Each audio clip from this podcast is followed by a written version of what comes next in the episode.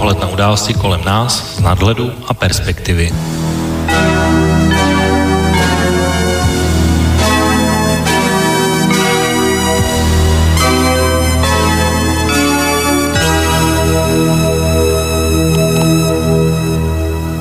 Páteční podvečer, vážení posluchači, od mikrofonu vás zdraví Intibo a vítám vás eh, u dnešní mezinárodní relace Okénko s datem 26. dubna 2019 a dnes se budeme věnovat hned dvěma zajímavým zahraničním tématům, zejména něčemu, po čem jsme i tady v Okénku volali, tedy zveřejnění stále nikoli v plné verze, ale zhruba tak 90% obsahu takzvané Millerovy zprávy,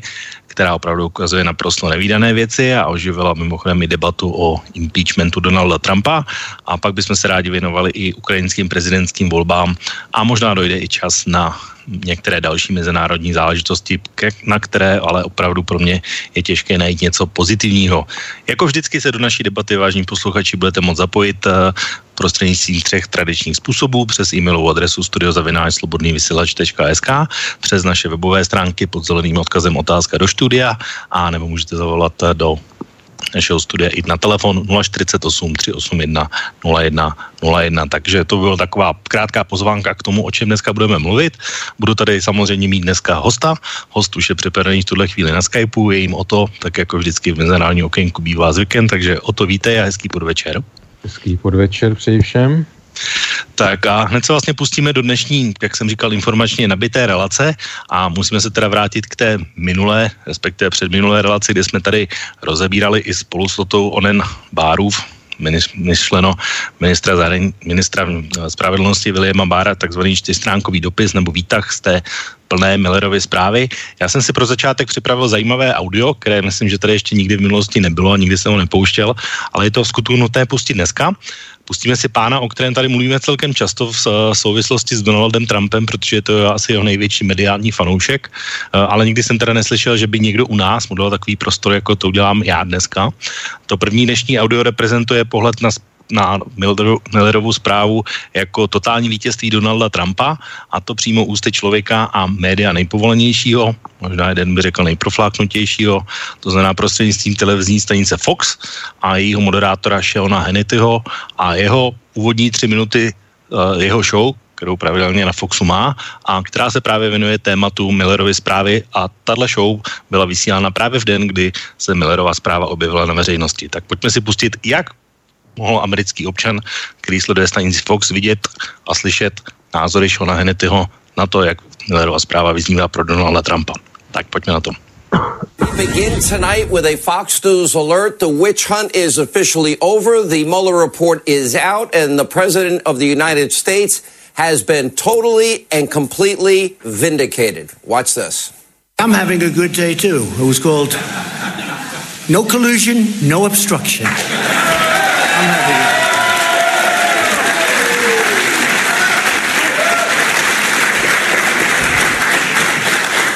There never was, by the way, and there never will be. And we do have to get to the bottom of these things, I will say. And uh, this should never happen. This should never happen to another president again. This hoax. This should never happen to another president again. And we're going to do our part to make sure it doesn't happen again. We're holding those people accountable. We have a lot to get to tonight, but for the past two and a half years, the leader of the free world was forced to dedicate so much precious time, energy, resources to an unjust investigation surrounding what is a hoax. The results of the investigation are a total victory for the president. The report underscores what we have argued from the very beginning. There was no collusion. There was no obstruction. It is clear there was no criminal wrongdoing, nothing withheld, nothing concealed. Oh, nothing deleted, nothing destroyed, and nothing bleached. That's right, no bleach pit, unlike Hillary Clinton. The president didn't destroy subpoenaed emails or any other evidence in this case. He did not invoke executive privilege. Instead, according to former independent counsel Ken Starr, the president's cooperation in this case was unprecedented. No executive privilege was used to hide anything in Mueller's report. Now, coming up in the monologue,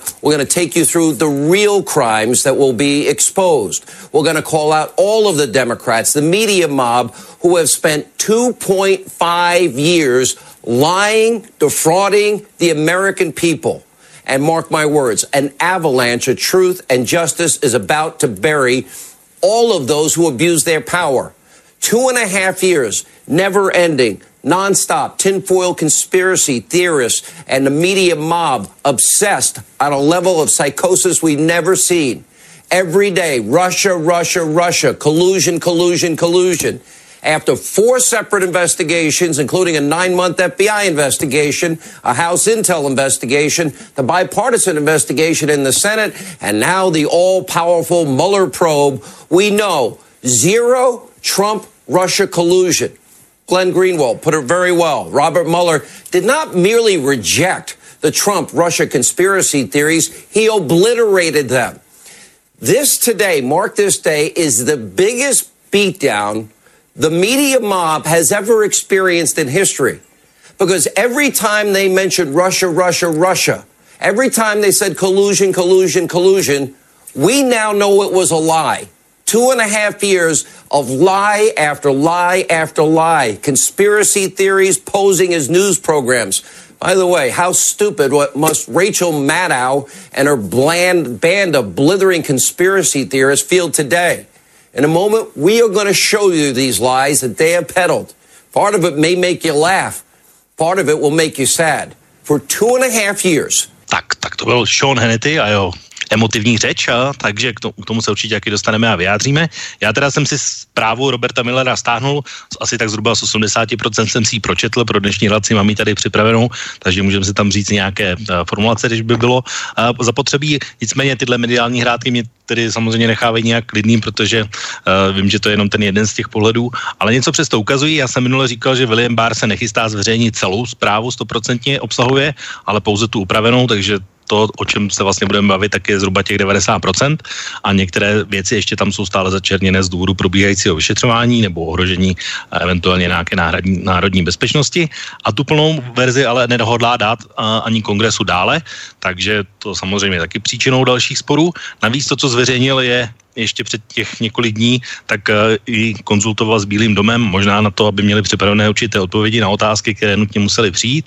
a je zcela určitě jasné, že o žádné totální očištění nejde. Uh, naopak pro mě je to teda dál Eh, naprosto otřesné čtení, které ale zase není takovým eh, překvapením, aspoň pro mě, protože pokud jsem to sledoval skoro na denní bázi, tak ty informace se objevovaly průběžně. Dneska je tedy máme verifikované a můžeme použít jako reálné. Minule jsme teda jednu věc docela podstatnou také nezdůraznili a to, že kdyby náhodou někdo chtěl na základě těch zjištění poslat Donalda Trumpa před soud, musí to odsouhlasit jako vrchní žalobce i právě minister spravedlnosti William Barr, takže nešlo by to tak, že by si Robert Miller jen tak rozmyslel, ale musel by s tím William Barr souhlasit. A ty dva základní závěry vlastně z toho i o tom, o čem mluvil Sean Hannity, tak jsou v zásadě ty, že za prvé tým Donalda Trumpa v předvolní kampani v roce 2016 nespolupracoval s Ruskem a jeho vněšování do prezidentských voleb v roce 2016 a bod číslo dva je prezidentova snaha ovlivnit vyšetřování byla většiny neúspěšná, ale bylo to z velké části proto, že lidé v okolí prezidenta odmítli splnit jeho příkazy, což píše Robert Miller ve své zprávě.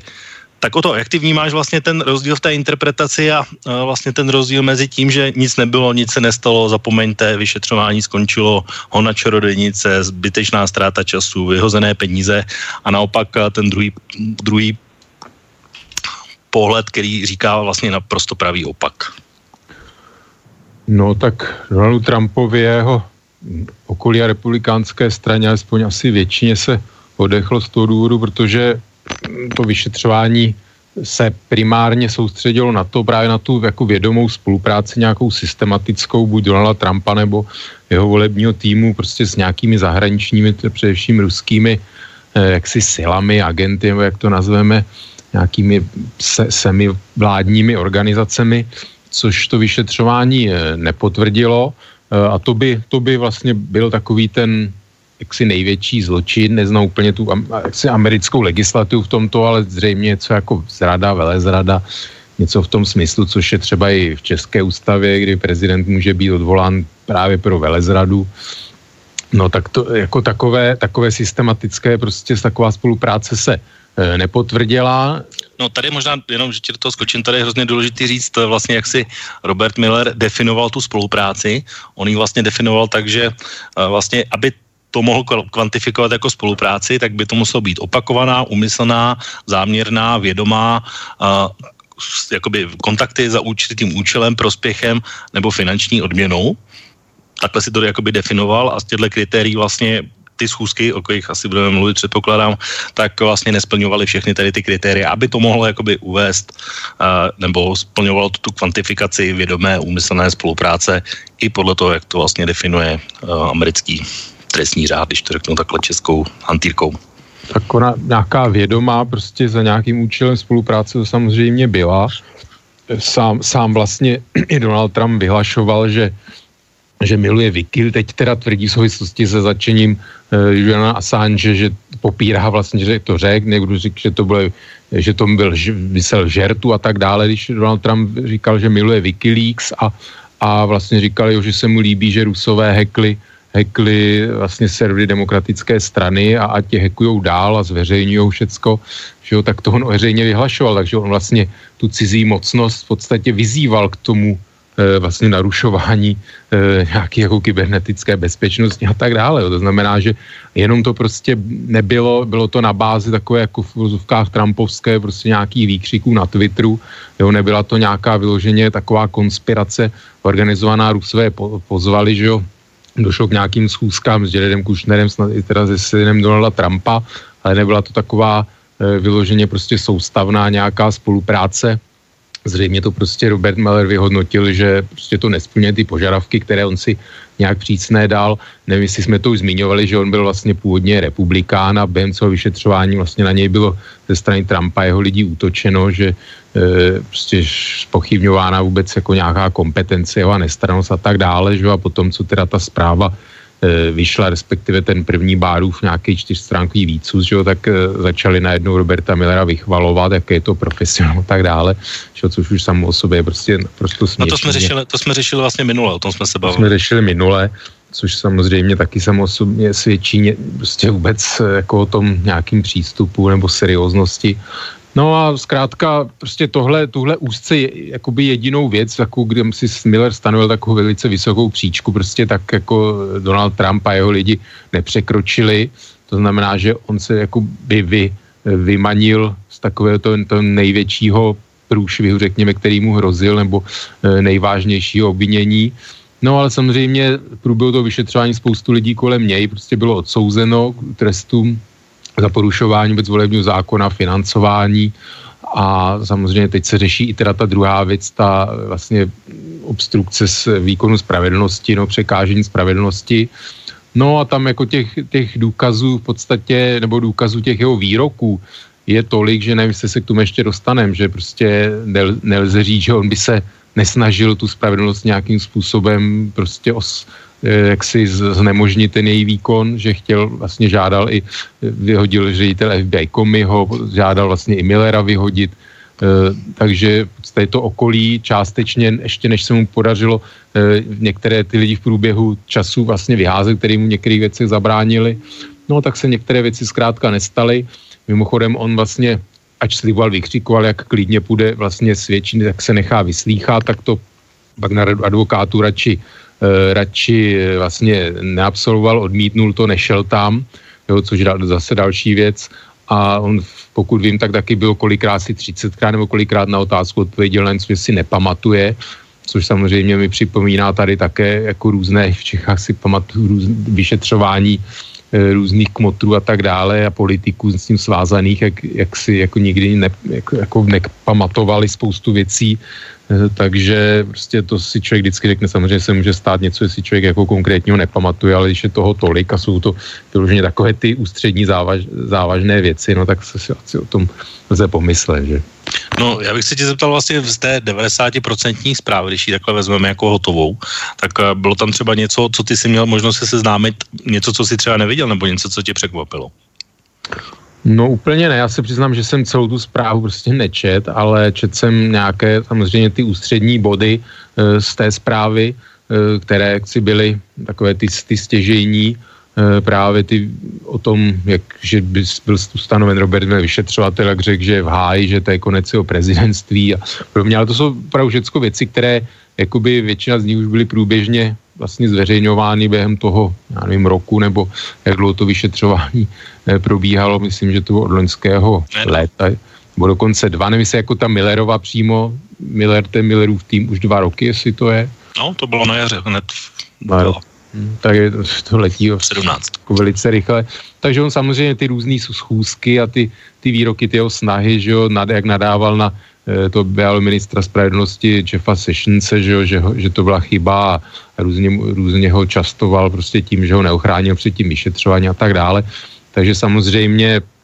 jako svědčil o tom, jaký on k tomu má postoj, že, že cítil samozřejmě, že, že něco, něco tam je, ně, něco lze jako interpretovat eh, velice blízko tomu, té spolupráci nějaké, a myslím si, že se jako měl čeho bát, o to teď víc samozřejmě propuklo jeho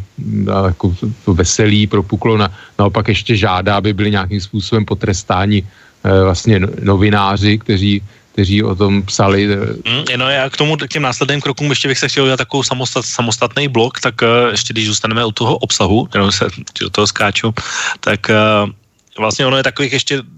já jsem říkal ty dvě zásadní věci, to znamená, že v spolupráce se neprokázala po právní stránce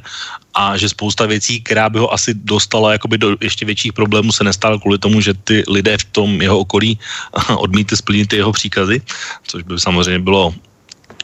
ještě úplně horší asi pro něj, tak je tady ještě jiný, jiných pět základních informací, které jsou aspoň důležitý pro mě, ale říkám, nejsou překvapivé, protože opakuju to znova, já o tom vměšování, hekování jsem mluvil už dva měsíce po volbách i tady v rádiu v úplně první relaci uh, okénko, kterou jsme měli. Takže dneska už teda víme přesně, kdo hacknul uh, demokratické strany, bylo to uh, ruští hexy. Uh, je, z té, z té zprávy docela zajímavé, že jenom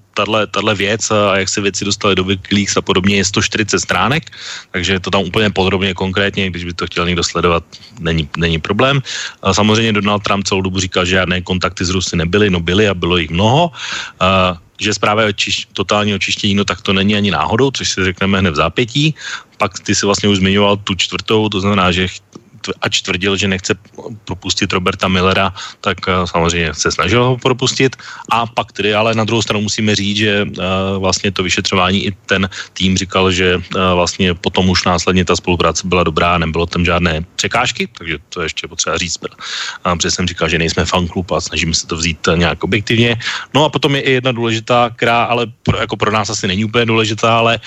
co se týká propuštění Jamesa Comeyho, no tak v té době, kdy to, kdy to probíhalo, tak jeho mluvčí Sarah Sanders eh, tam na veřejné tiskové konferenci říká, že to je na základě nějakých bohatých konzultací s různými agenty, kteří si to propuštění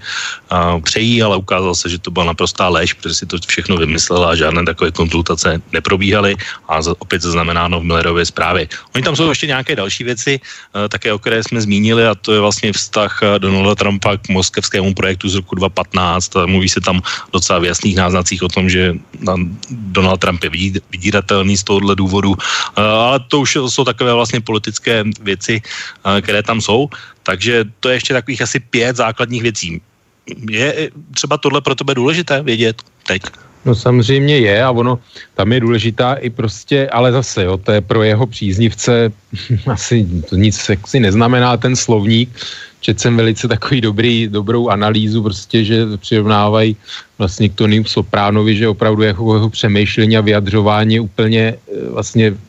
velice podobné nějakému gangsterskému jaksi bosovi, šéfovi mafie, jak on se vyjadřuje, jak on prostě vyhledává tu, nebo vyžaduje absolutní lojalitu. Právě i to bylo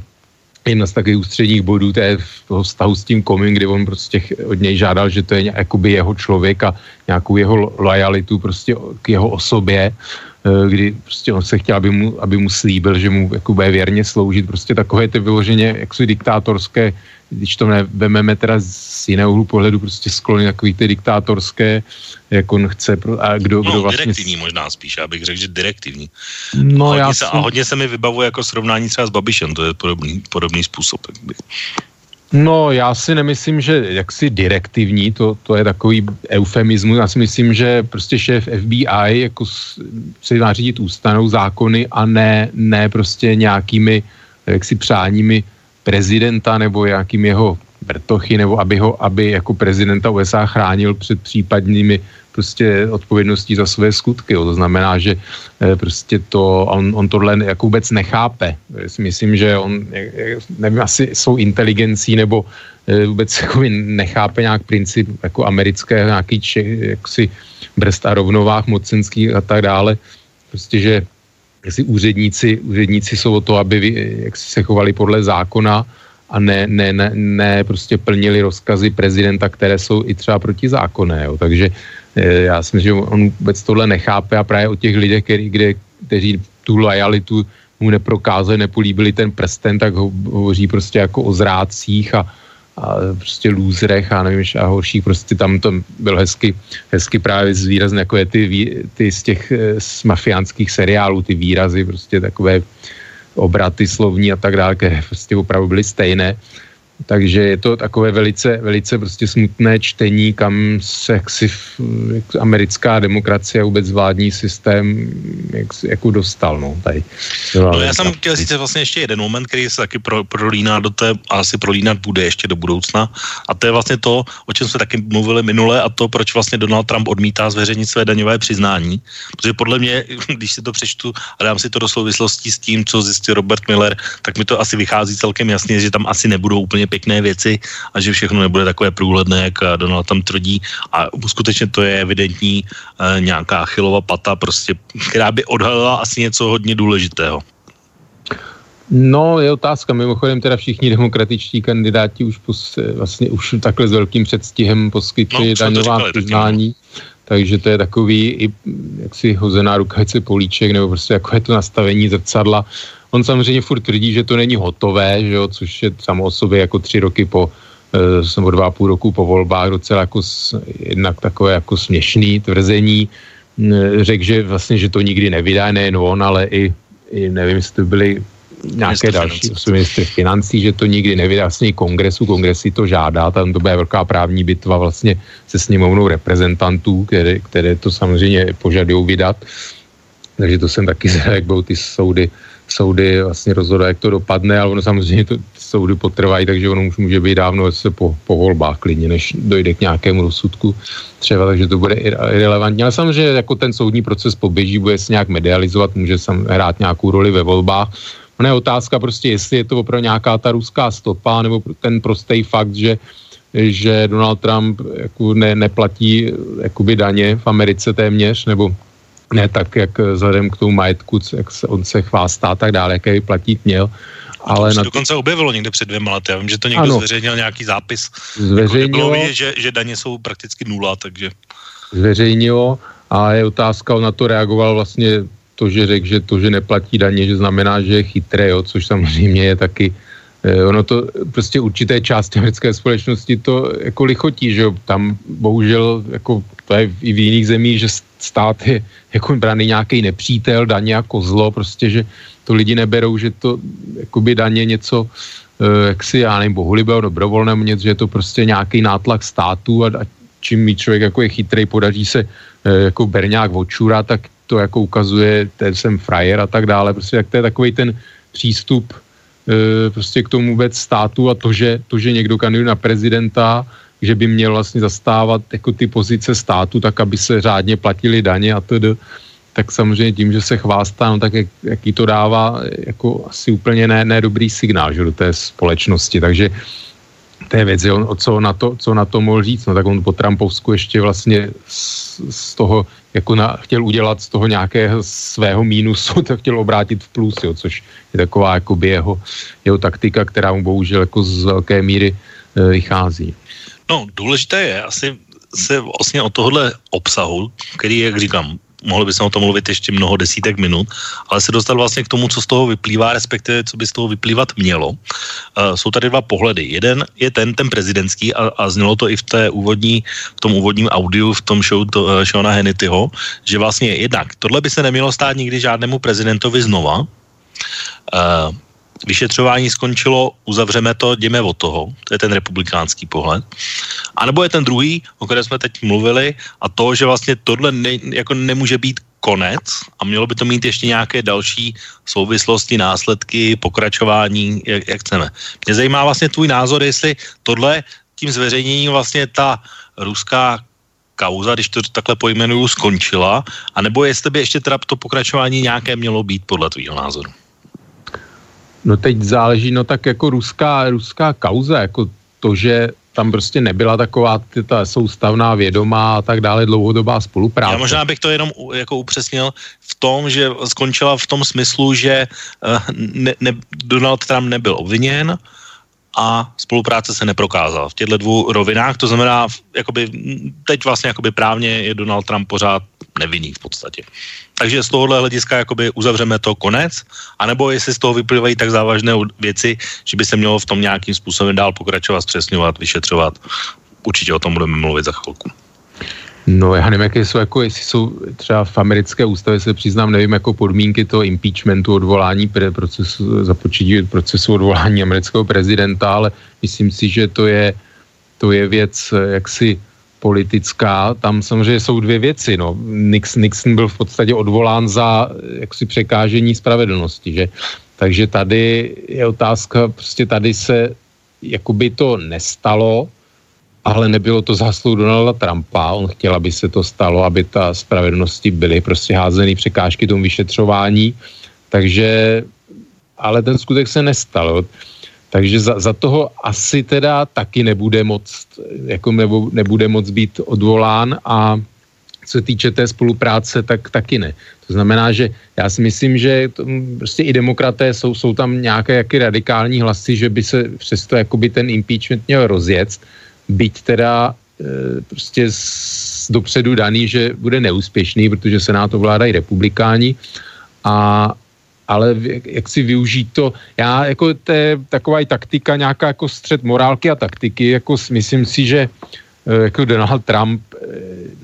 prostě by neměl americkým prezidentem, to, to tady říkám po každý, ale myslím si teda, že by měl být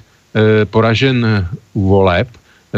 protože myslím, jako ten impeachment, prostě to pokračování tak toho hounu na červenice, jak on říká, spousta samozřejmě jeho voličů tomu věří, tak jako bude z něj dělat toho mučedníka, chudáka a e, v podstatě mu to může jakoby paradoxně pomoct. Ale na druhou stranu to, co vlastně z té zprávy všecko tam jakoby vyšlo, zveřejnění a tak dále, tak si myslím, že je to jaksi úžasná munice prostě do volební kampaně proti němu, protože samozřejmě spoustu věcí jako si úplně ve svůj prospěch obrátit nemůže a takže v tomhle smyslu to samozřejmě jakoby neskončí, ale nějaké formální vyšetřování a tak dále, to si myslím, že asi pokračovat už nebude a demokrati se soustředí právě na to vymožení si těch daňových přiznání. To si myslím, že je taková jeho potenciální slabina. E, další věc je samozřejmě, jak se bude, a to už se dostáváme daleko, že prostě jako co, co bude rozhodovat volbách, nějaká jako vývoj ekonomiky a tak dále ale myslím, že jakoby už tady z toho jak si nezaprší, že ta zpráva je vydaná a skutečně to je, jako je to problematický, protože ta, ta, to překážení spravedlnosti, jako tam ty pokusy byly, jo, a teď je otázka skutečně, jak se k tomuhle postavit, jo, jestli je to dostatečný, ale zase, jo, impeachment, eh, prostě já bohužel za současné situace v americké politice a v republikánské straně si myslím, že já nevím, co by musel Donald Trump udělat, aby si ty republikáni jako tenkrát Nix spolupracovali s demokraty na, v případě Nixona, tak aby ten impeachment skutečně začali podporovat. A vidíš tam ty, když jsi zmínil teda Richarda Nixona, tak uh, vlastně velké srovnání je v tom, že vlastně to, co hm, je, vidíš tam nějaké paralely tehdy a dneska s Donaldem Trumpem. No tak paralely samozřejmě vidím v tom, že prostě oni oba mají, u Nixona teda v minulém čase Donald Trump, že mají pocit, že oni stojí nad zákonem, že, že prezident je jakoby nad zákonem, že se jakoby nemusí, nemusí řídit nějakými jako vnějšími zákonnými hranicemi. E, rozdíl je samozřejmě ten, tenkrát takzvaný ten noc z dlouhých nožů, nebo, jak, nebo jak se to jmenovalo, tak parafráze, že německé z roku 34, kdy prostě během Nixona tak byli byli vlastně ty člen, jaksi čelníci justice, kteří to vyšetřovali, tak byli odvoláni, tak to se samozřejmě tam právě ten jeden člověk, nevím, který jméno už ministerstvo spravedlnosti prostě to odmítnul, že, že by to bylo další taková podobná ta, která později právě zapříčinila odvolání, e, odvolání Nixona, kromě toho samozřejmě, že on věděl o tom vloupání se do síle demokratické strany. Té, takže ty paralely v podstatě, že jo, tam ty vloupání se do, do serveru demokratické strany, tehdy to neexistovalo, takže se vloupali fyzicky tam nějaké materiály samozřejmě v papírové podobě ukradli vlastně vyslanci republikánské strany. Takže z těch, těch paralel, ty paralely tady samozřejmě jsou s tím, že, s tím, že eh, ty některé činy takové ty, které rozhodují prostě, eh, tak se nestaly. V případě Donalda Trumpa a to je právě zase to, co, to, co jako činí ten rozdíl, kde co zachránilo podle mě Donalda Trumpa, aby to bylo natolik závažné, že by jak si ty demokraté byli nějakým způsobem ve větší jednotě, co se týče impeachmentu. Hm. No to je vlastně celý ten uh, další vývoj rozhodné strategie právě demokratů, kteří mají teda většinu v, ve sněmovně po podzimních volbách. A to je vlastně, maj, oni mají v zásadě tři možnosti, co udělat, uh, to znamená jít do tvrdého impeachmentu, to je znamená jít potom tvrdě, uh, nebo naopak můžou říct, tak jdeme od toho, žádný impeachment ani nechystáme, ani ho připravovat nebudeme, no a nebo můžou zvolit takovou tu střední cestu, jakoby, že se ještě budou pokoušet nějakou dobu, já nevím, si předvolat třeba právě Roberta Millera nebo různé ty uh, aktéry, které vyplývají z té uh, Millerovy zprávy, které právě Donald Trump jako odmítá vlastně jako, jakéhokoliv úředníka vlastně na základě svého výnosu uh, vlastně jakoby připustit vůbec k tomu, aby tam vypovídat mohl, tak chce jim to vlastně legislativně nebo výnosově zakázat, aby tohle mohlo probíhat. A říká už dost, už prostě vyšetřování žádné další nechci, nebude, odmítám. Což ale je zase v, trošku v kontradikci v tom, že vlastně hm, sněmovna nebo kongres, nebo pokud se o tom budeme bavit takhle, tak by vlastně mělo mít nějakou určitou kontrolní funkci a určitě by měly být nějaké možnosti vlastně si předvolat určité lidi, tak jako se to dělalo vždycky. Takže by se to mohlo dostat vlastně až do té vyhrocené polohy, že oni by chtěli, ale, ale vlastně nikdo ne, nepřijde, protože bude mít zákaz od Donalda Trumpa. Tak uh, tohle myslíš, že to dojde až takhle na ostré nože? No to si myslím, že to v tomhle smyslu to bude pokračovat, že teda tam budou snahy teda, aby Robert Miller vypovídal, samozřejmě i pod přísahou někteří ti aktéři a jde i o to plné teda zveřejnění, nebo ne zveřejnění, ale aby členové kongresu měli, měli přístup k té plné, plné vlastně zprávě Millerově. Takže to si myslím, že v tomhle tom smyslu to určitě nějakým způsobem dál pokračovat bude a myslím si, že prostě jako je to správně i z hlediska jakoby nějakého taktického, politického, z hlediska demokratů a samozřejmě i z hlediska morálního, protože já si myslím, že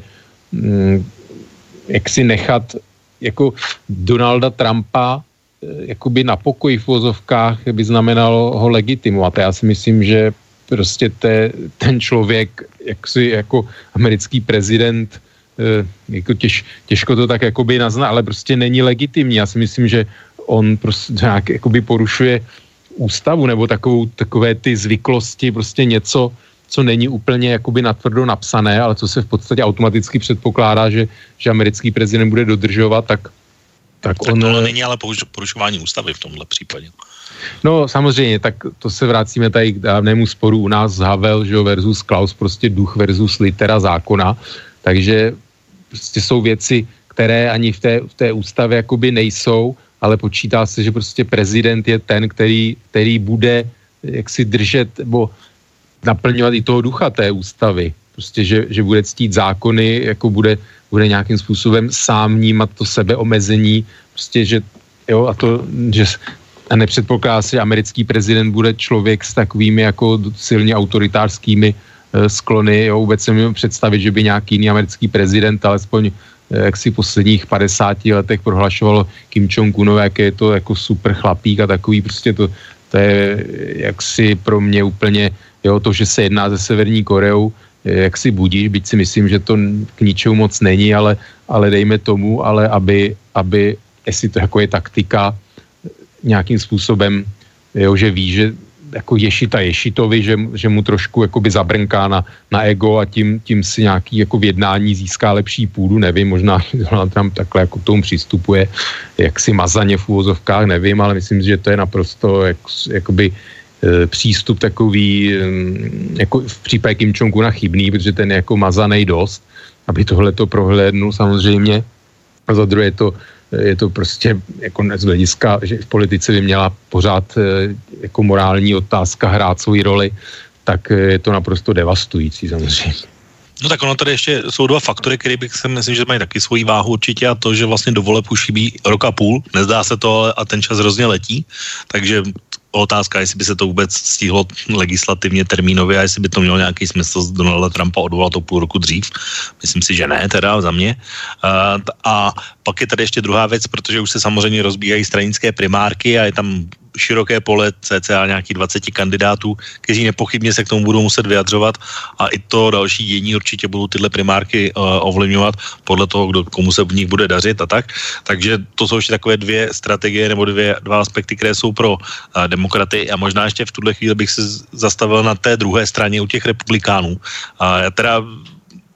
Oni mají celkem jednoznačnou takovou společnou linku, že mlčí, co mohou. Takový šéf Senátu Mitch McConnell se od té doby nevyjádřil k tomu prakticky vůbec a jdou úplně čistě tu právní linku, jakože v podstatě vyšetřování skončilo, zapomeňte. Ale mně se teda jako zdá, že když třeba říká Rudy Giuliani jako Trumpův právník, že vzít si materiály od Rusů je, na tom není nic špatného, tak se mi zdá, že s tou republikánskou stranou nějaký nepoznávám a nezdá se mi, že by byla ta úplně tradiční republikánská. Vidíš ty to nějak stejně, nebo uh, vlastně to, to mlčení republikánů má vlastně jenom jeden společný jmenovatel a to je vlastně nějaká ochrana Donalda Trumpa ve funkci a nějaká snaha být s ním za dobře, protože uh, mnoho z nich, typicky Lindsey Graham budou v roce 2020 spolu s Donaldem Trumpem v tom volebním klání také obhajovat své pozice v Senátu například. No, já to vidím takhle, no, tak oni jsou samozřejmě, to jsou jaksi takový, prag, jako většina z nich, prostě pragmatici, kteří si chtějí zachovat, to řeknu korito, jo, tak to no, tak ty, ty lidi, kteří samozřejmě mají nějaké, tak ty vlastně už jako oznámili, že nebudou kandidovat, který měli, kteří jako si neměli na to žaludek. Tohle jsou lidi takový, kteří si myslím, že prostě vnímají to, že Donald Trump je nějak, nějaká taková jaksi krátkodobá horečka z poblouznění, že, že vlastně Donald Trump zmizí, že voliči jaksi vystřízliví pochopí, že, že takhle ne a, a zase se najede do nějakých takových klasických e, starých kolejí, ale samozřejmě jak si nechtějí si svoje nějaké šance momentálně zhatit jo, nechtějí proti takové té vlně v té republikánské straně a jejich voličích a myslím si, že to je nějaká bouře, kterou prostě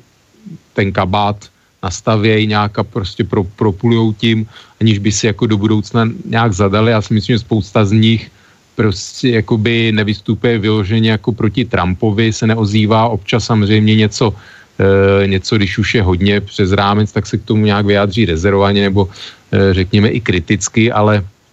podstatě zachovávají tu lojalitu s tím, aby jakoby si nezadali, ale samozřejmě část těch republikánů jako Giuliani a tak dále, tak to jsou takové ti e, takový ti jako pretoriální trampovský prostě fotovka, který tu kariéru spojili s ním a, a doufají, že pod, jakoby ta změna je nějakým způsobem trvalá a prostě dali se plně, plně s ním do spolupráce a, a jak tu kariéru, tu kariéru vidí, vidí jako spojenou s ním, no, takže, ale si myslím, že spousta těch republikánů, jako asi v soukromí si myslím, že se o Trumpovi jako nevyjadřuje příliš lichotivě, ale prostě je to, chtějí si zachovat, zachovat nějakou politickou budoucnost, no, takže teď více méně jako s tím, s tím větrem jako jdou. No. no tak ona je otázka, jestli jim to v těch volbách potom bude stačit. To je samozřejmě věc druhá, jak to ocení voliči. Já jenom pro posluchače jenom, připlí, eh, jenom připomenu, že se můžete vážení posluchači do naší debaty zapojit přes e-mailovou adresu studiozavinářslobodnývysílač.sk přes naše webové stránky pod zeleným odkazem otázka do studia můžete položit otázku anebo zavolat do, na telefon 048 381 0101. A my tady vlastně probíráme ještě stále takzvanou Millerovou zprávu a různé konotace, které s tím souvisí. Tady ještě vlastně jedny důležité věci, když už jsme se bavili teď o republikánech, tak jeden z těch návrhů už vlastně který se nějakým způsobem rozbíhá, ale na druhou stranu je něco, čemu bys mohl říct, že by se mělo vyšetřovat vyšetřovatele uh, a kdo vlastně způsobil to vyšetřování a proč ho způsobil a proč tak dlouho trvalo a podobně. A druhá role je, je ještě mediální, ale mediální teď necháme ještě stranou. Tak uh, jak ty si díváš na to, že by se měli vyšetřovat vyšetřovatele? Hmm, no, já si myslím, že to je samozřejmě, eh, no, jako nevím, no, to je nesmysl, jo, nevím, jak je to vůbec jakoby možné nějakým způsobem jak, jako právně tohle, ale jako věren nějakému svému přesvědčení, tak se říkám, jako no proč ne, že jo, jako když nemá někdo, samozřejmě musí člověk jako věřit v opravdu spravedlnost toho systému, že jo, jo. Takže kdyby to bylo někde jaksi v jiné zemi, tak jako asi bych tvrdil něco jiného, ale prostě tak eh, jako teď ať si, ať si vyš, nebo vyšetřovatele, jako ať si, ať si někdo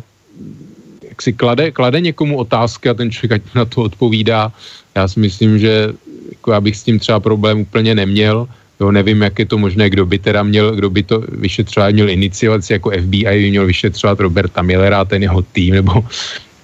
No, kdyby se tomu,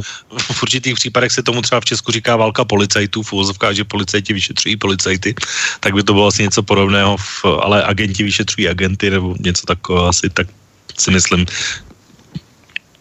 Nevím, no, nevím, prostě jako, jako zní trošku absurdně, zvlášť teda po tom, co, jaký podle toho, jaký je ten závěr. Uh, no samozřejmě otázka je teda, jak, že to jsou ty začleněný jména, ty zdroje, že jo, tam si myslím, že e, nevím, ta zpráva vlastně, ten Miller, jestli, jestli tam jakoby jsou všechny ty, ty zdroje, v podstatě to, co tam je uvedené, tak jestli to všecko jakoby je ozdrojované v fuzovkách, jo, odkud vlastně oni ty informace mají, jestli v té zprávě je, protože samozřejmě e, teď to trochu polevilo, ale taková, Donald Trump jako měl takovou tu mány, že takový ty úniky z Bílého domu, že vlastně kdo, kdo, je, kdo tam jsou ty krtkové, kteří jakoby vynášejí ty, ty interní informace i těm jakoby novinářům, že, že vzniklo několik knih, kde byly prostě eh, na světlo boží určité věci vynešeny. Hmm, v poslední době to už jakoby to,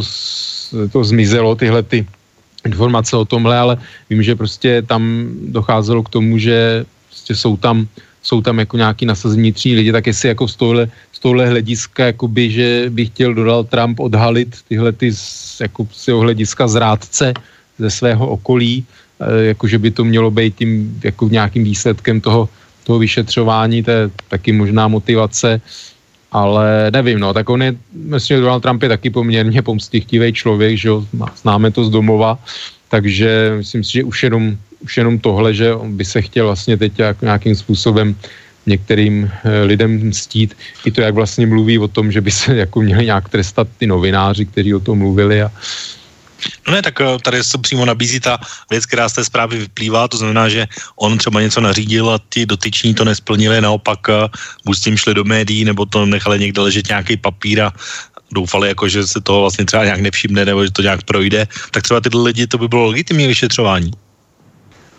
No tak to by bylo asi z čistě jako právního hlediska nějakých jako, jako legitimní vyšetřování, legální samozřejmě, jak to, že teda záleží, záleží jako jak on vydal, jestliže on písemně něco, jakoby, nevím, ten systém toho vládnutí, že nějaký úřední prostě pokyn, tak jak, jak má být, jako vydal, spodepsal a nebylo to splněno, tak to si myslím samozřejmě, že může být předmětem vyšetřování tyhle jakoby hrdinové řekněme z mého hlediska. Nakonec možná i z, z, jako z jeho hlediska může být rád teda, samozřejmě, tak jak se to vyvrbilo nakonec, že ti lidé měli jako nějakou páteř a, a nesplní to, ale samozřejmě, že jako je to podrývání vůbec jako výkonné moci, jo, takže to je, to je prostě, to je to, co víme, jak se, jak se prostě třeba v norimberských procesech všichni vymluvali, jak plnili jenom rozkazy, že jo a to si kolikrát říkal prostě, že někdo měl, neměl to svědomí, páteř a tak dále, aby se těm rozkazům zepřel. Tak tady prostě máme ty, ty hrdiny, kteří se prostě těm eh, jaksi rozkazům e, nějakým e, zase kdo bude posuzovat e, ty rozkazy, nebo rozkazy, ty nařízení nebo pokyny, jako kdo je bude hodnotit, jestli jako z jakého hlediska jsou jako pozitivní, negativní, dobře, ale v podstatě prostě je to, je to nějakým jako maření vůbec jako výkonu vlády, že? samozřejmě z takového jakoby čistě uh, Tak to z čistě právního hlediska nepochybně musí být federální zločin nějak definovaný. No tak, že jo, to zase jako nejsem právník, neznám, jak prostě je to postavené samozřejmě, ale ale jestli jako je to třeba otázka jenom nějak pracovně právní, jako důvod nějakému vyhození třeba rozvázání pracovního poměru nebo tak dále, nebo jestli je to jako brá, může být bráno jako trestný čin vyloženě, to je samozřejmě otázka. Hmm, no, tady z toho vyplývá ještě jedna důležitá věc, kterou, když se přesunu o kousek dál ještě vlastně k těm volbám, tak uh, dá se očekávat, že nějaké podobné elektropokusy a pokusy o vněšování můžou probíhat i příští rok. Čekáš to? Jako nějaké jakoby cizí ciziny Aha, ano, ano. a tak dále. No, tak je pravda, že teď je na to daleko víc vidět, že asi prostě Facebook a tak dále to budou daleko víc prostě tyhle věci monitorovat, ale myslím si, že asi něco, něco jako bude, něco se bude konat. Mimochodem, teď jako byla odsouzena Mária Butina, že ruská agentka, což mi přijde jako 18 měsíců, tuším, že teda souhlasila s trestem za výměnou za eh, ksiza, nebo dostala ke nízký trest s výměnou za spolupráce, což mi přijde takové docela, mm, Eh, nevím, no. Ona vlastně odsouzená z toho, že se přes tu Národní střeleckou asociaci jako chtěla infiltrovat jakoby do nějakých špiček republikánské strany, měla tam nějakého postaršího milence, že jo, amerického a tak dále. E, což teda nevím úplně, teda si říkám, že americké zákony jsou docela přísné, tvrdé, jo, protože samozřejmě víme teda v Rusku, že, že te, taky eh, jak si nějaký novináři, zahraniční agenti, že se musí, když dostávají peníze a tak dále, hlásit. Jo, tak to mi přijde takové, nevím, no, asi, asi je to podle nějakého amerického zákona, ale pravda, že to už třeba i z mého hlediska mi přijde takové i mírně teda absurdní, že, že se nějaká tady taková slečnou Kreml samozřejmě popírá teda, že ona by měla něco s nějakýma složkama, eh, jaksi ruskýma tajnýma službama společného, tak dále. Um, no, tak eh, to je takový, docela takový ještě jakoby dodatek v tuhle chvíli k celé téhleté Eh, jaksi kauze velké vněšování, takže prostě tady nějaká slečna, ale tak víme Anna Čepmenová a tak dále, takže prostě ty pokusy jsou, to, že, to, že jako v Americe jsou jaksi různí, ať už spící nebo aktivní agenti, kteří samozřejmě hledají nějaké kontakty do, do vrchol, na vrcholné pozice, no tak to je samozřejmě, samozřejmě jaksi jednoznačné, tak to, ale když tohle bylo takové přes tu postel, je to, No, no já jsem nemyslel úplně přes postel nutně, ale uh, třeba ty sociální sítě, různé, různé twitterové účty a fake news a podobně, tak uh, to asi, to asi čeká, že bude. No to čekám, že bude, protože ono samozřejmě je to i při jiných příležitostech, ale jako i v Evropě v různých volbách, ale sam, jako je otázka, no, prostě do jaký míry to bude odhalováno. Mě třeba jakoby fascinuje a ono to i budí, jakoby znedůvěryhodňuje tyhle ty informace, protože ty finanční objemy jakoby z těch, těch reklám, teď i v souvislosti s Brexitem a, a i teda s těmi americkými volbami, tak když se mluví o těch, jako za kolik byly ty, ty reklamní nějaké kampaně třeba e, poskytovány, nebo i na tom Facebooku e, různé ty jako ši, šiřitelé zpráv a nebo reklamy, jakoby politické reklamy, tak jako jsou to relativně jako velice malé částky, o což člověk si říká, že jako to je směšné, že, to, že se z toho dělá jako z komára velbloud, ale je zajímavé právě, jak to na těch sociálních sítích i za takhle málo peněz jako dost hodně muziky, že? protože on ten internet pak ta síť má tendenci jakoby multiplikovat nějaké jakoby ty různé informace, že které jsou nějakým způsobem výbušné, zajímavé nebo ne, jako neortodoxní, řekněme. E, takže ono to, to, to, ta síť vlastně v obrovskou část té práce jako zastane sama zadarmo, jo, ale takže jako bude, bude to zajímavé sledovat a myslím si, že asi ty, ty takzvané trolé, trolí farmy a ty organizace, různé ty sítě, které byly k tomuto účelu vytvořeny, tak e, nepředpokládám, že, jako, že budou zavřeny, že by, že by e, jak si zanechali své činnosti. Možná budou hledat nějaký sofistikovanější způsob, e, hůře dohledatelný ještě, takže si myslím, že se zase ta druhá strana poučí, že prostě a je to takový ten boj, e, prostě takové ten neustálé modifikování se jakoby virus versus antibiotikum. Takže samozřejmě, že pardon, teda virus, bakterie jsou anti, antivirus, aby mě někdo nechytal nějaký e, za, za slovo, ale prostě ty protilátky samozřejmě e, se ten, ten, ten, co napadá ten systém, tak se přizpůsobuje samozřejmě tomu a uvidíme zase, jdem třeba překvapit nějakými jinými formami.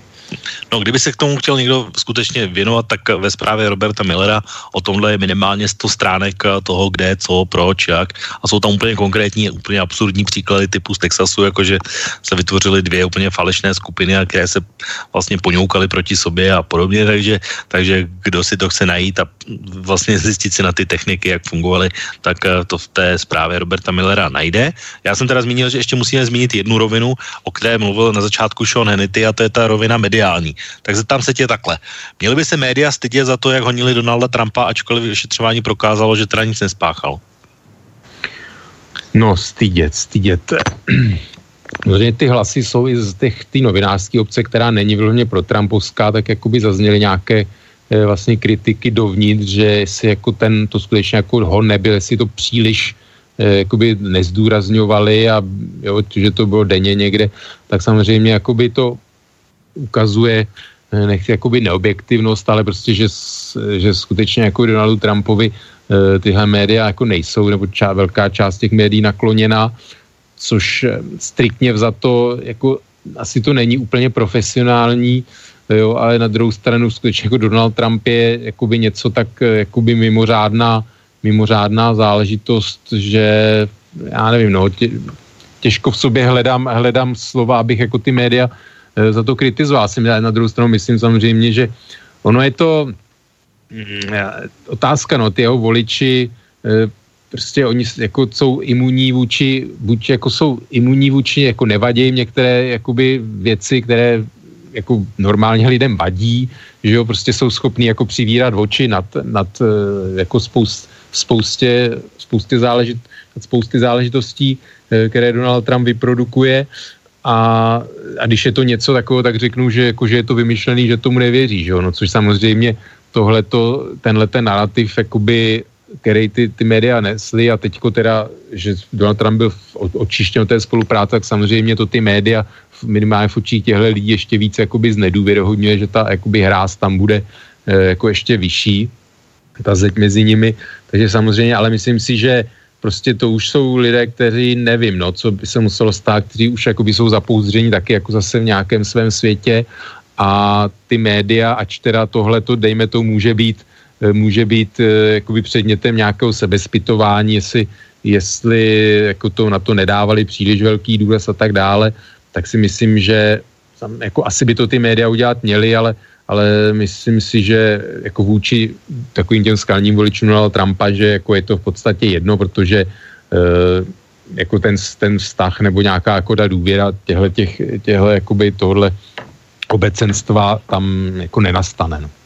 No, e, jenom zeptám se tě z takové srovnání s českým příkladem, protože podobnou techniku vlastně uh, používá podle mě i Andrej Babiš jednoznačně, ne tedy v těch svých médiích, kde se o něm nic negativního neříká, ale vlastně v jakýkoliv negativní informaci o sobě je hned okamžitě kampaň, účelovka, skorumpovaná pakáž a podobné výroky. A vlastně, když se podíváme naopak na volební preference, tak ty jsou neuvěřitelně stabilní a pořád a dělá v podstatě Andrej Babiš cokoliv, cokoliv na něj vyplave, cokoliv mu uh, někdo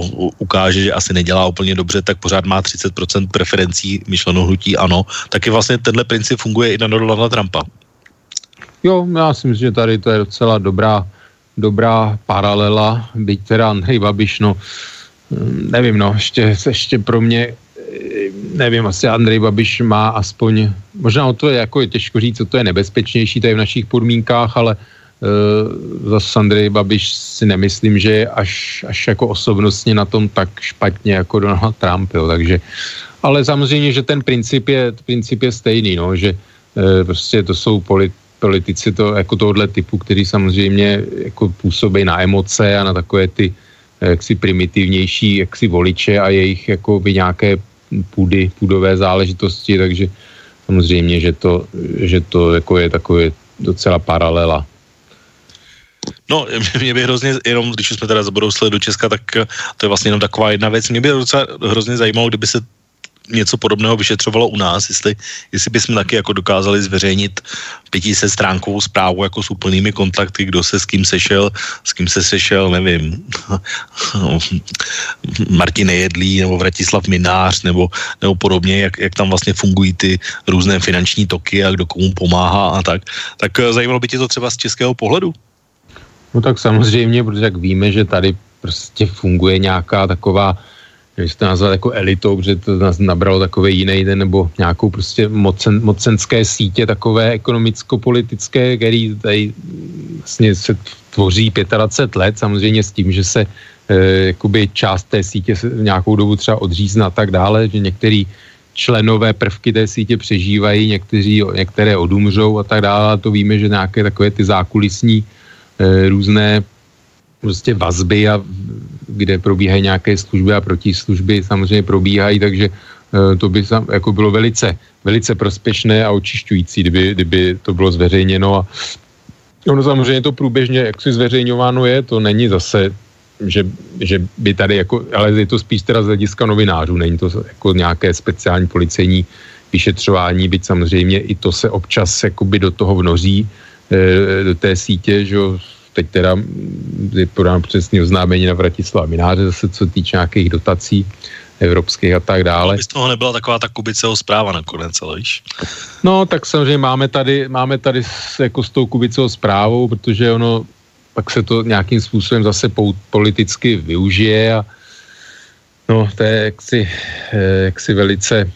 taková, a tak jsou samozřejmě týmy právníků, který, nebo vůbec jako PRistů, takových, kteří, kteří mají za cíl eh, v podstatě to vyšetřování a nějaký ty lidi, kteří teda eh, k tomu přistoupí, řekněme, s nějakýma čistými úmyslama, tak jako je dehonestovat a vytahovat na ně z jejich života nějakou, nějakou špínu nebo nějaký jaksi Eh, třeba i profesní eh, omyl nebo něco, co se jim nepovedlo, takže to je potom taková obrana, to je v podstatě cíl s tou udělat takový galimatiáš, aby už jako nikdo nevěřil nikomu a, a všichni byli, na všech bylo bahno v podstatě, no.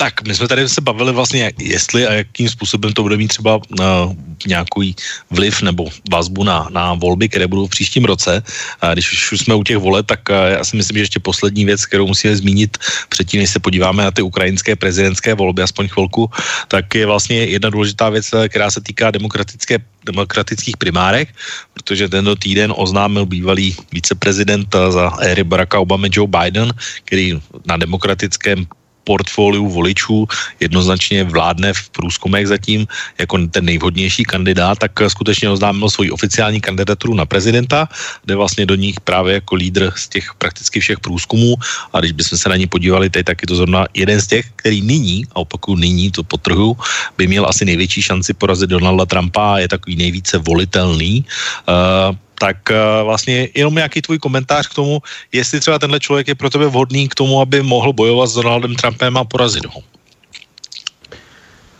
No, jako skoro, skoro si, jako se mi chce říct, že pro něj bude větší problém získat demokratickou nominaci, než vyhrát jak si ty americké volby proti Donaldu Trumpovi. Jo, protože Eh, vlastně v rámci vůbec americké společnosti, demokra, eh, teda demokratické strany, tak jakoby sílí takové ty, řekněme, levicová část, která chce takový ten americký socioekonomický systém jako dost změnit. A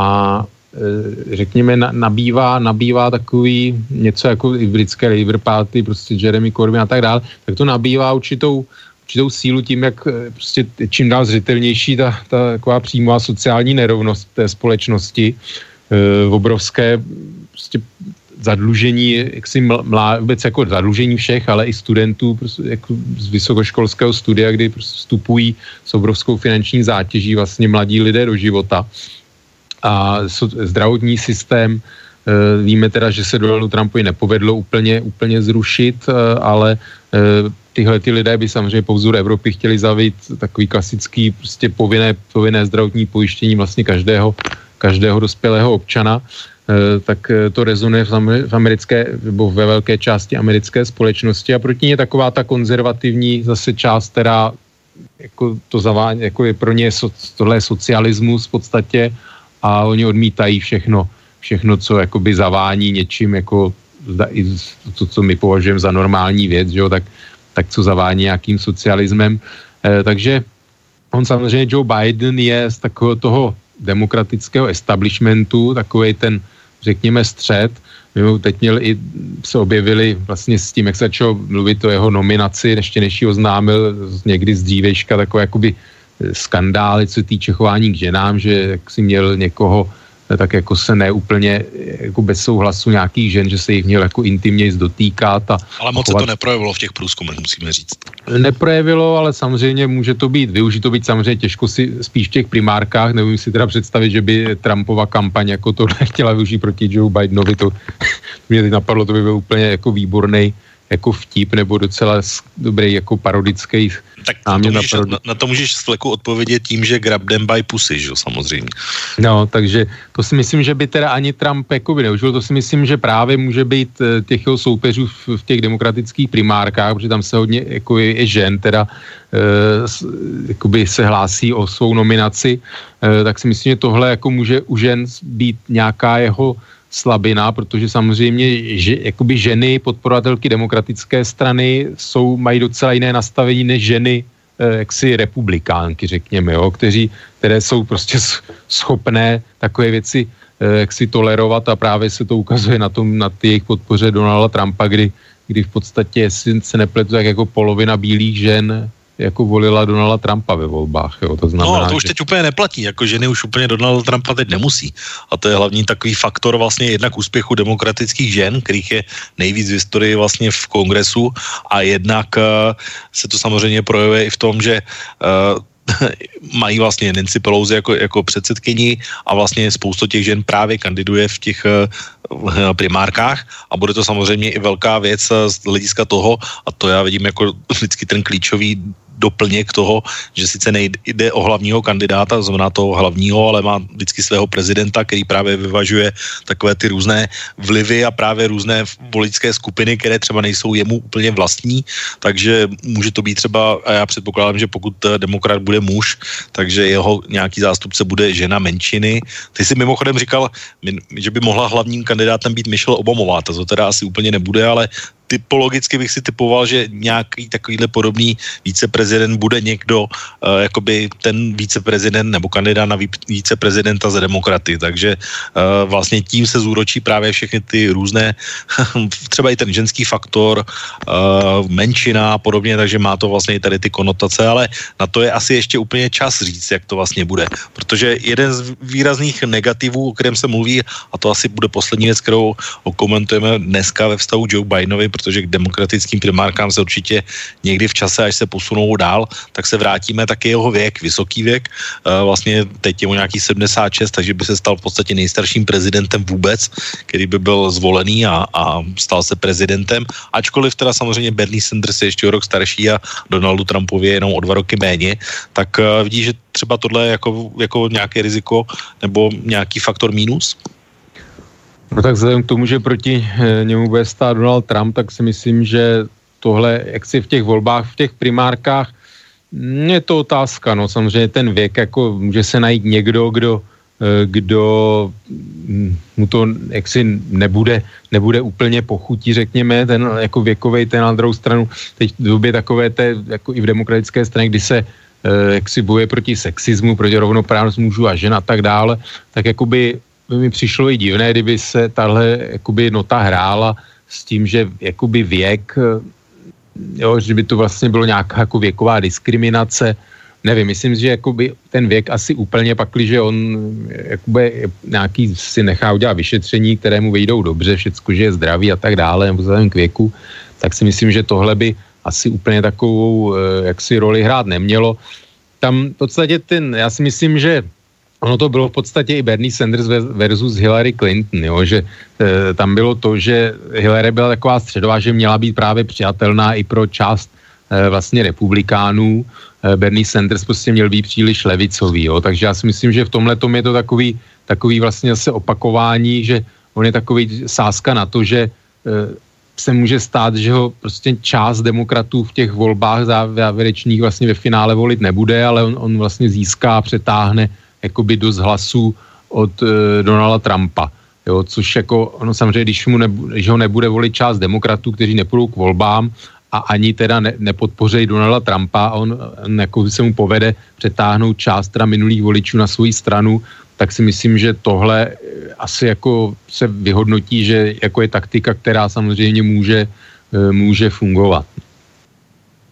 Tak uvidíme, jak říkám, když bychom se dali čistě ty průzkumy a jich je sleduji pravidelně, takže vidím to. A když si vezmu takové ty méně známé, méně známé kandidáty, třeba pro nás, eh, tak ty jsou, dejme tomu, s Donaldem Trumpem vyrovnaní, ale pokud vezmeme třeba Joe Bidena, tak eh, ten vlastně vede, eh, když by se vzali i takové ty úplně nejvíc nakloněné průzkumy, které jsou třeba Fox News nebo Rasmussen, tak ty vlastně soubor, souboj Biden-Trump vidí 7% pro Bidena uh, oproti Trumpovi a když bychom vzali třeba Bernieho Sandersa, tak uh, ten je jenom 3 procenta navíc nad Donaldem Trumpem, ale ty ostatní třeba říkají dvou, dvouciferný rozdíl ve prospěch Joe Bidena. Tak to je vlastně takový aktuální stav někoho, když byste se zajímali o průzné průzkumy, jak by to mohlo dopadnout, ale výsledek a volby jsou samozřejmě věc druhá, tak to je jenom aktuální stav k tomu a ten věk samozřejmě bude mít nějaký vliv i na to právě, kdo bude ten víceprezident, protože nepochybně bude mnohem mladší než je Joe Biden. Tak, tak to byla asi taková první část, kterou bychom mohli to naše americké povídání pro teď eh, uzavřít a pojďme se posunout k tomu druhému tématu a k druhé audio ukázce, kterou mám připravenou pro dnešní relaci. Je to opět audio, které asi mnoho uh, mnohokrát neuslyšíte v našich médiích, uh, protože ukrajinské prezidentské volby měly značně neobvyklý průběh, ne, neobvyklé obsazení uh, a jedna z těch specifik, které bychom v českých podmínkách asi těžko vůbec absolvovali, byla veřejná debata na olympijském stadionu v Kijevě mezi dvěma hlavními kandidáty. A já jsem tady připravil takový krátký opět uh, proslov budoucího vítěze pana Zelenského, aktuálního prezidenta právě z tohohle mítingu, tak jak může vypadat předvolební debata v ukrajinském podání na olympijském fotbalovém stadionu v Kijevě. Tak pojďme si ho pustit. Ми з вами голосували за одного Порошенка, а обрали іншого. Це правда. Бо існує два Порошенка. Перший прекрасний оратор, спеціаліст фінансист, економіст, во всьому знається. Він зазвичай з'являється тоді, коли є камери. А потім, коли камери вимикаються, з'являється інший. Такий собі Петро II.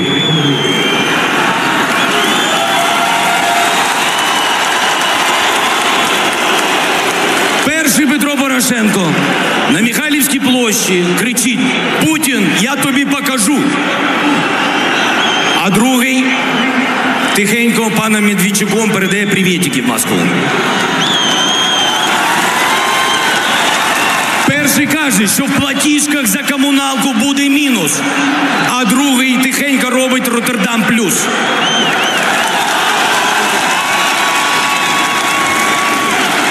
Перший каже,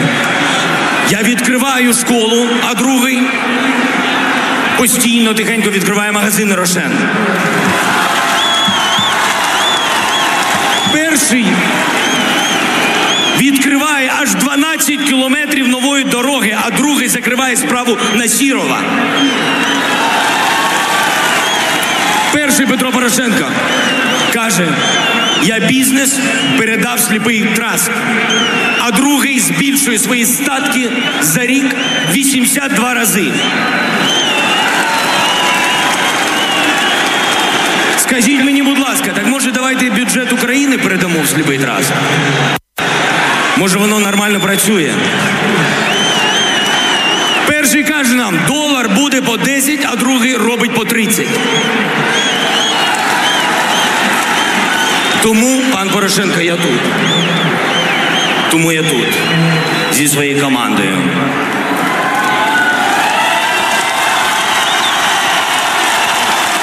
Я не політик. Я не політик, зовсім не політик. Я просто людина. Проста людина, яка прийшла зламати цю систему. Я результат, Петро Олексійович, я результат ваших помилок і обіцянок. І це таке є, це правда, і ви це розумієте.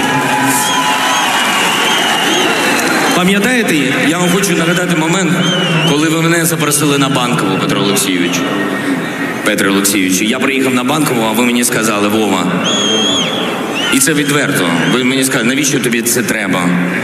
Це дуже складно. Ти не будеш бачити своїх дітей. Залишається. Дякую. Ти не будеш бачити своїх дітей, не будеш бачити дружину, будеш менше заробляти. Одне питання: навіщо ви всі туди лізете? Все, 5 хвилин. Ми обов'язково продовжимо. Дякуємо! Tak to byla taková krátká ukázka z předvolební debaty na olympijském stadionu v Kyjevě mezi Petrem Porošenkem a Valentinem Zelenským, který tedy jasně a dominantně zvítězil v prezidentských volbách výsledkem 74-24. Uh, Ukrajinská, ukrajinské volby, jak jsem říkal, měly velmi neobvyklý průběh obsazení, uh, k tomu se určitě dostaneme, ale jenom o to, než se dostaneme k Ukrajině, jenom dneska je takové, jenom ve vztahu k Ukrajině jedno významné výročí. Typneš si, který bude? Nebo který je? Jako vzhledem k Ukrajině, jako na Ukrajině pro Ukrajince, nebo? No, dalo by se to tak říct. 26. dubna, přemýšlím, nevím, devat, jestli to souvisí s rokem 1919. Hmm, to, tak to, to vím, že jako na Ukrajině, tam jako byla Ukrajina taková na chvíli, tam vlastně nezávislá Ukrajina vznikla. Ne, ne, ne, ne tohle to vůbec nemá uh, vliv na to. Uh, uh, shodou okolností 26. dubna 1986 se stala uh, černobylská tragédie nedaleko Kyjeva, takže dneska je toho výročí, takže jenom taková krátká připomínka uh, toho, co se stalo na Ukrajině. Ačkoliv to bylo tehdy součástí samozřejmě Sovětského svazu, tak dneska je toho výročí, takže proto to připomínám. Do předvolební a volební kampaně se zapojilo 39 kandidátů, ale vyhrál vlastně, to je otázka, kdo vyhrál, ale víme, kdo prohrál. Zeptám se tě, i pro tebe představitelný, důvěryhodný, že by třeba v Česku probíhal nějaký televizní seriál, kde by hrál, nevím, Martin Dejdar, efektivního českého prezidenta, tepal tam vlastně současné neřády a pak se reálný Martin Dejdar rozhodl zvo- kandidovat a vyhrál volby vlastně na základě popularity tohohle televizního seriálu. No, no. E, jako v České republice, tak jako teoreticky si to samozřejmě představit dovedu. To jako nemůžu říct, nemůžu říct, že ne, jako že bych řekl, že se to nemůže stát, tak samozřejmě jako zákony to umožňují a myslím si, že taková jako deziluze z politiky už tady kolikrát byla taková, že, že si, jak si bych to jako úplně jako nevyloučil, ale samozřejmě je to daleko méně pravděpodobnější než na Ukrajině. Tak když si ale vezmeme, tak reálný výsledek je skutečně 74-26, tak je otázka, jestli ty hlasy jsou pro Valentina Zelenského, anebo jestli jsou proti Petro Porošenkovi. Tak Petra Porošenka vlastně, ten byl prezidentem, takže tenhle debakl samozřejmě má nějaký důvod a, a asi by za standardních situací, když bychom to srovnali třeba s Milošem Zemanem, tak ten výsledek je úplně jiný, než by i on očekával. Tak pojďme to vzít z té druhé strany. Proč si myslíš, že Petro Porošenko neuspěl? No, protože na Ukrajině se to zas až tak moc, nebo respektive změnilo. Je to takové to jako Rusko 90. let, třeba bych to přirovnal, prostě jako na Ukrajině, Ukrajině, na Ukrajině jakoby taková ta základní politická svoboda, to, že dopadly volby, jak dopadly, ukazuje, že prostě tam panuje skutečná demokracie, žádné prostě volební podvody, že státní moc tam ty hlasy prostě přepočítala správně, žádného falšování nedošlo, no, což jakoby je teda asi to jediné pozitivní zjištění, které jsem jako čest Porošenkovi, musím říct. Prostě to jako se v, v Rusku, v Číně nebo kdekoliv jin, jako v těchto zemích samozřejmě jako by se stát nemohlo. Takže... Ček, jenom, jenom do toho skočím, čekal jsi, že se to nějakým způsobem podaří zmařit, odložit a nebo podobně? Teď nevím, co, na co naráží, jestli se jako říkal, no, ty že volby, ono, ono sam... ten výjimečný stav a podobně. tak, že, no. že použije nějakou fintu v uvozovkách, která vlastně jakoby znemožní to konání těch voleb. A mluvilo se o tom, mimochodem, jak byl ten kerčský incident, tak to bylo vlastně velké téma, že tohle je záminka k tomu, aby se ty volby vlastně vůbec nekonaly. Samozřejmě a jako ukázalo se, že to byly, nevím, nevidím Porošenkovi do hlavy, jestli třeba se mu nějaká taková myšlenka, jestli to zvažoval hodně, ale každopádně ji neuskutečnil a jako čest, jako čest jeho památce v uvozovkách. Myslím si, že to ukazuje, že ten člověk, ono samozřejmě ta nespokojenost je tak velká, že oni kdyby ty volby dopadly, jako kdyby měl vyhrát, tak asi v té společnosti nějakým způsobem zase jako už fungují no, noviny a nějaké agentury a tak dále, prostě tak jako kdyby ta popularita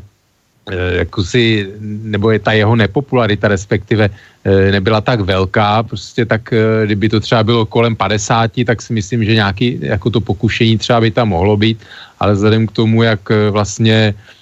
to, to dopadlo. Ono vůbec se i počítalo, že původně, že, že proti sobě bude stát Timošenková proti Porošenkovi, že Timošenková to začala vykříkovat, že je to podvod a tak dále, že ono.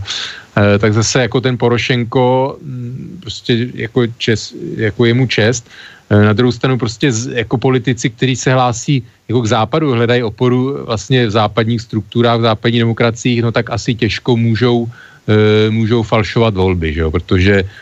vy samozřejmě jako ta podpora asi potom byla dost problematická. To znamená, když ze, ze strany Donalda Trumpa si nedělám iluze, ten by samozřejmě, e, i kdyby Porošenko vyhrál podvorem, tak pro Donalda Trumpa by to, si myslím, problém osobně nebyl. Jo? Nevím, jak teda celá administrativa, kongres a tak dále, ale to je věc jiná. Ale prostě e, to je jakoby ta v, jakoby v úvozovkách nevýhoda prostě zemí v takové situaci, které teda se chtějí opírat o západ, tak prostě musí tam jako ty, ty vůdci, ty politici prostě musí chtě, chtě nechtě dodržovat nějaká prostě aspoň základní demokratická pravidla. Takže prostě asi Porošenko v podstatě jakoby neměl, neměl na výběr. No a já nevím, no asi jako budeme rozebírat dál, co to vítězství Zelenského znamená, neznamená. No já bych se spíš zeptal, jakoby, protože ta prohra byla, to, to, protože dřív tam vlastně fungoval takový fenomén, který by se dal roz, eh, pojmenovat, že to bylo rozdělení vlastně východ západ, eh, přesně tak, jak si o tom teď mluvil, ale když se podíváme vlastně na tu volební mapu, tak zjišťujeme, že vlastně prohra Porošenka byla celoukrajinská, až na ten úplně kraj vlastně západní, který je u Slovenska, to znamená v té Lvovské oblasti, ale jinak všude jinde zvítězil Zelenský. Tak eh, je tohle třeba uh, taky jeden z těch aspektů? Nebo no, že, že by to vlastně a, a... ukazuje, že ta nespokojenost je jakoby celoplošná, že to není jenom takové to tradiční rozdělení východ-západ, tak jako to bylo no, uh, mezi Janukovičem, Juščenkem a podobně. Tak to samozřejmě, byť samozřejmě to rozdělení jako do jisté míry trvá, protože sam, jakoby ta to, ta míra toho vítězství Zelenského jakoby od východu na západ klesala, jo, takže tam on třeba vyhrál už jenom jakoby 50% těch některých západních oblastech, když to na tom východě někde snad měl až 85, jako můžeme se bavit, čím to je, protože on samozřejmě jakoby se eh, tolik nevymezal vůči Rusku. A vlastně otázka byla, proč teda Porošenko tolik prohrál, no tak primárně prohrál e, kvůli tomu, že eh, prostě ukrajinská ekonomika jak si nefunguje, se jí nedaří. To si myslím, že úplně ten, Eh, takový ten největší eh, kámen úrazu, protože když si vezmeme, já jsem vlastně byl loni dvakrát eh, na Ukrajině a vím, že, vím, že hřivna tuším byla za 86 halířů v té době a v době vlastně Majdanu nebo před Majdanem, teď to ne, nevím přesně, ale myslím, že jako ta hodnota byla zhruba dvojnásobná. Jo, proti koruně třeba hřívna. To znamená, že tam vlastně obrovsky teda padnul padnula ukrajinská měna, plus samozřejmě, jak si ten stát si nemohl už jako dál dovolit dotovat eh, jako teplo, en, ropa zdražila, plyn, že jo, energie, všecko, takže prostě Ukrajincům jsem samozřejmě dovážený zboží se zem pádu teda dřívny jako mnohem zdražilo, takže ta životní úroveň Ukrajinců e, prostě upadla. Samozřejmě se i ať už teda ze strany Ruska nějak cíleně a i sami Ukrajinci že jo, se sami jakoby zřekli ve velké části té hospodářské spolupráce s Ruskem, na kterým hospodářská e, nebo hospodářské ukrajinství do značné míry prostě s Ruskem provázané je, to ať se nám to líbí nebo ne, takže to, že no se narušili... To vlastně, není to vlastně ta cena ekonomická něco, co, čemu by se mohli přirovnat jako, jako my po roce 89, vlastně ta změna úplně všeho a v toho nastavení podobně. No tak samozřejmě je, byť jako úplně bych to nesměšoval, protože eh, tehdy, že Česká republika, Československo jako z východu odešlo, bylo protože prostě te- tehdy jako Rusko bylo ekonomicky tak, tak eh, v takovém stavu, že jako neměli peníze, aby za zboží platili, takže my jsme tam eh, v podstatě i kdyby jsme tenkrát nakrásně chtě, jako chtěli víc a deklarovali to, to si myslím, na to se zapomíná, to člověk jako neustále poslouchá, jak, jak my jsme dobrovolně opustili trhy a blá, blá, blá, ale prostě to, to Rusko tehdy bylo takovým srabu, že prostě za to zboží nemělo čím zaplatit a, a ty, co tam vyváželi, tak měli obrovský problémy prostě vy, vymáhat jakoby ty peníze za to zboží a tak dále, tak to si myslím, že jakoby to Rusko samozřejmě dneska jako je na tom hůř než zase před pár lety, ale pořád uh, dost líp než v těch 90. letech, takže samozřejmě, že uh, tam ta, ta, ta ukončení té spolupráce, řekněme, bylo daleko víc uh, jakoby daný politicky než v těch uh, 90. letech, takže to si myslím, že prostě ekonomika je ten základ, plus samozřejmě to, že ty Ukrajinci jakoby vidí dál, že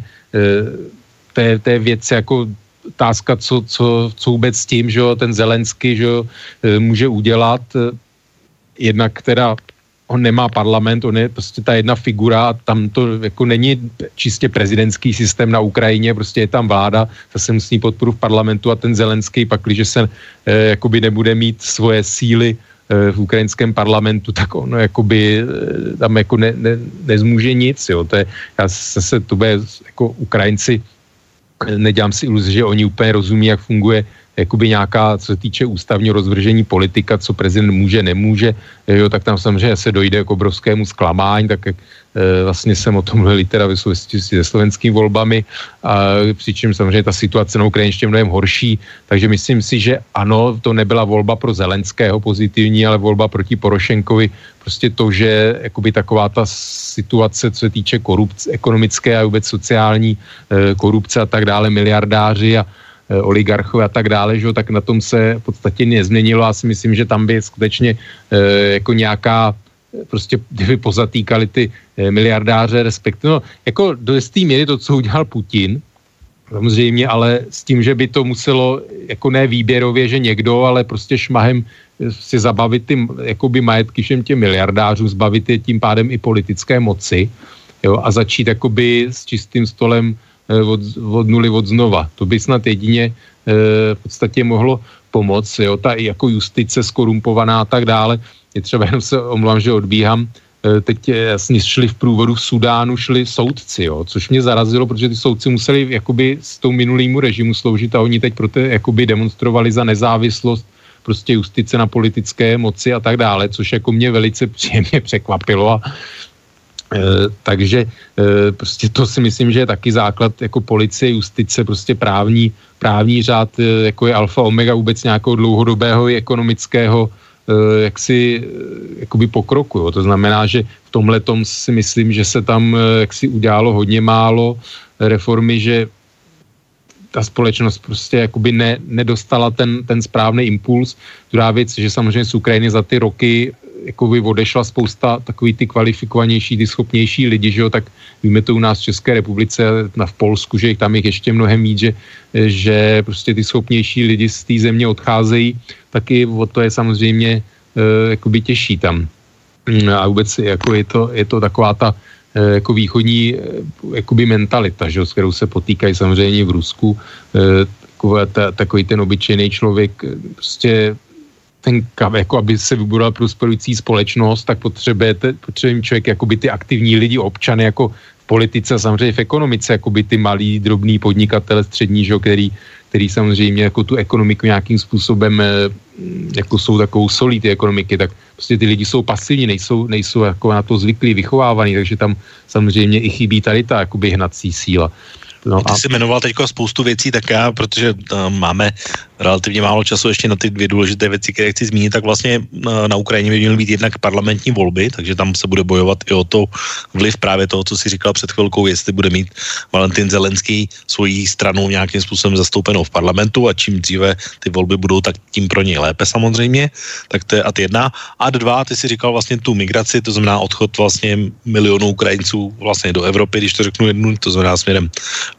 vlastně i na východ, i na západ, takže to je samozřejmě další věc. Zmínil se samozřejmě korupci, tak to je samozřejmě tradičně velký problém a byl, ale chci se zeptat na jednu věc, jak jsi mluvil o těch oligarších, no tak eh, je tady potřeba zmínit, eh, že řekne-li někdo Valentin Zelenský, musí říct i příjmení nebo oligarchu Kolomonský, no, Kolomojský, tak, eh, abych to řekl přesně, tak to je vlastně ten vlastník té televize, která mu dělá popularitu, financuje mu kampaň a podobně, tak máš vlastně z tohohle hlediska nějaká pozitivní očekávání, že nedojde jenom k výměně jednoho oligarchy za druhého, ale uh, vlastně, že se tam něco stane podstatně? No právě, že neočekávám, protože on je jako navázaný, on jaksi, že nemá peníze svoje, nemá stranu a bez peněz tu stranu nevybuduje, protože e, prostě ta strana, ač jako to nemyslím tím, že by se jako někdo tam jako by měli skupovat nějaký členové a mrtvý duše nebo něco, ale, ale prostě i jako strana potřebuje, nevím, jak jsou jako v Ukrajině jako ze strany státu, jako u nás, že do strany dostávají státní příspěvky a tak dále, ale prostě ty peníze potřeba jsou na vytvoření nějakých jako organizací, budov někde sídel a tak dále. Takže já jako bohužel od, od toho zvolení Zelenského nečekám vůbec nic. Jo, samozřejmě jako říká, že má recept na Donbass a na Krym, a to jsou nesmysly, že jo, protože e, mimochodem teda teď je aktuální vlastně Putin podepsal dekret, že ty lidi z těch otrženeckých e, z toho Donbasu, Luhansku, že můžou jako žádat o, o ruský pasy, s tím, že teda budou skládat věrnost jako Rusku, že, což mi přijde, eh, že jsou země spousta zemí s dvojím občanstvím, nejsem si jistý, jestli v rámci toho teda oni musí přísahat věrnost věrnost té zemi, jako je už pas získávají, to si nejsem jistý, ale samozřejmě to je jakoby absurdní. E, myslím si, že eh, jak si rozhodně Putin netouží e, potom, aby jako Ukrajina se stabilizovala, aby, aby se ta situace vyřešila, jako Krym samozřejmě nedají, a což jako prostě už je daný tím mm, jakoby ale to jsme rozebírali, nebudeme za toho zabíhat. A co se týče jako ty části té Luhanské Donbaské oblasti, eh, tak si myslím, že je to samý, že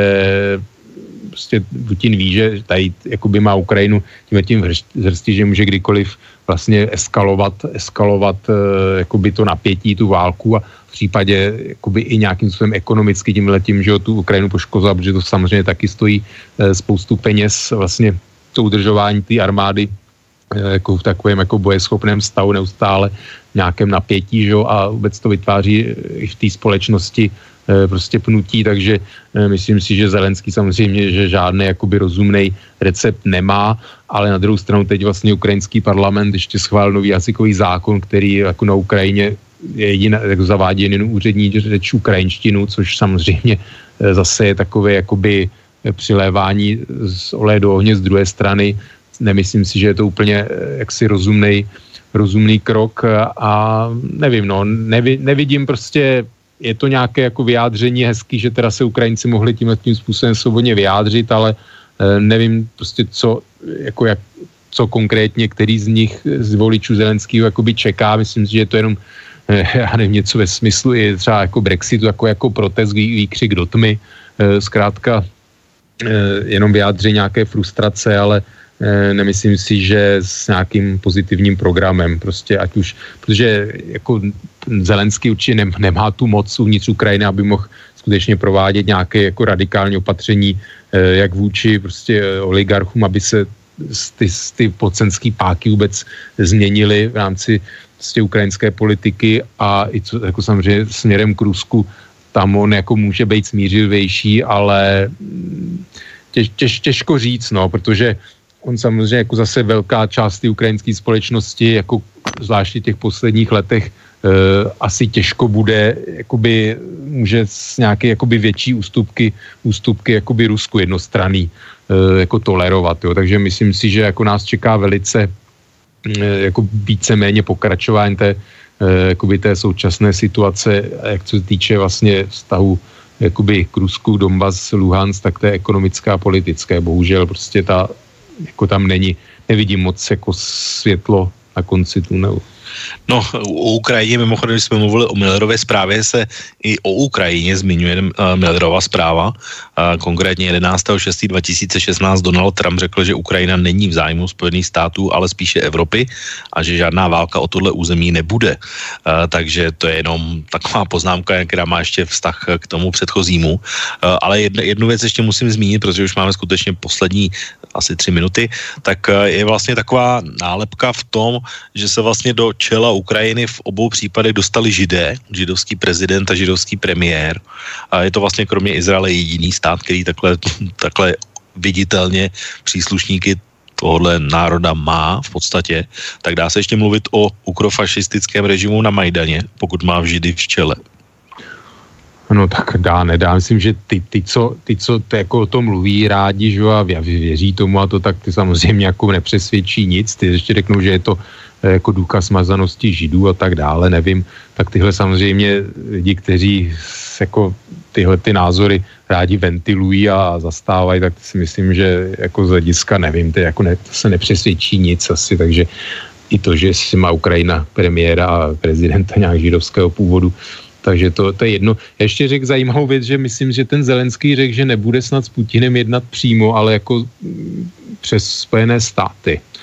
Jo, Obráceně, oni mu to poradil ty jeho poradci, že nemá s ním jednat. Nebo takhle, oni to dobře, poradci, v pořádku, což je jako docela z- zajímavá jako záležitost, že jo, takže zase už jsem jako zaznamenal posměčky, že to není suverénní země a tak dále, ale uh, jako bohužel já si myslím, že prostě tak ta Ukrajina jako není v situaci jako jednat, jednat s Ruskem, protože prostě ona, ona bez, bez jako za, záštity nějaké jakoby západu, nějak jakoby větší, větší síly, tak eh, jako se ničeho samozřejmě, samozřejmě nedomůže, jo. takže uh, zkrátka prostě Putin udělá všechno pro to, aby Ukrajina jakoby se do NATO a do Evropské unie nedostala a to, to, co jako je na té východní Ukrajině, je velice jako šikovný nástroj k tomu, který on se samozřejmě jako nevzdá. Jo. Takže nějaké minské dohody, že jo, je samozřejmě cár papíru. No, bohužel bychom mohli o tomhle tématu mluvit ještě hodně dlouho. My už teda to dnes nestihneme, protože náš čas tuhle chvíli vypršel, ale pro posluchače, kteří by chtěli dál poslouchat a za, uh, rozebírat vlastně věci, které se týkají s ukrajinskými prezidentskými volbami, tak budou mít hned zhruba za hodinu čas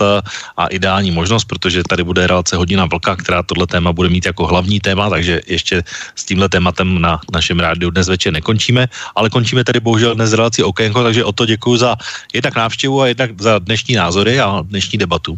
Díky za pozvání a přeji hezký večer. Tak a od mikrofonu se s vámi samozřejmě loučím i já. Přeji vám taky příjemný zbytek pátečního už vlastně večera, víkendu a za dva týdny z relací Okénko opět naslyšenou. Táto relácia vznikla za podpory dobrovoľných príspevkov našich poslucháčov. I ty sa k ním môžeš pridať. Viac informácií nájdeš na www.slobodnyvysielac.sk Ďakujeme.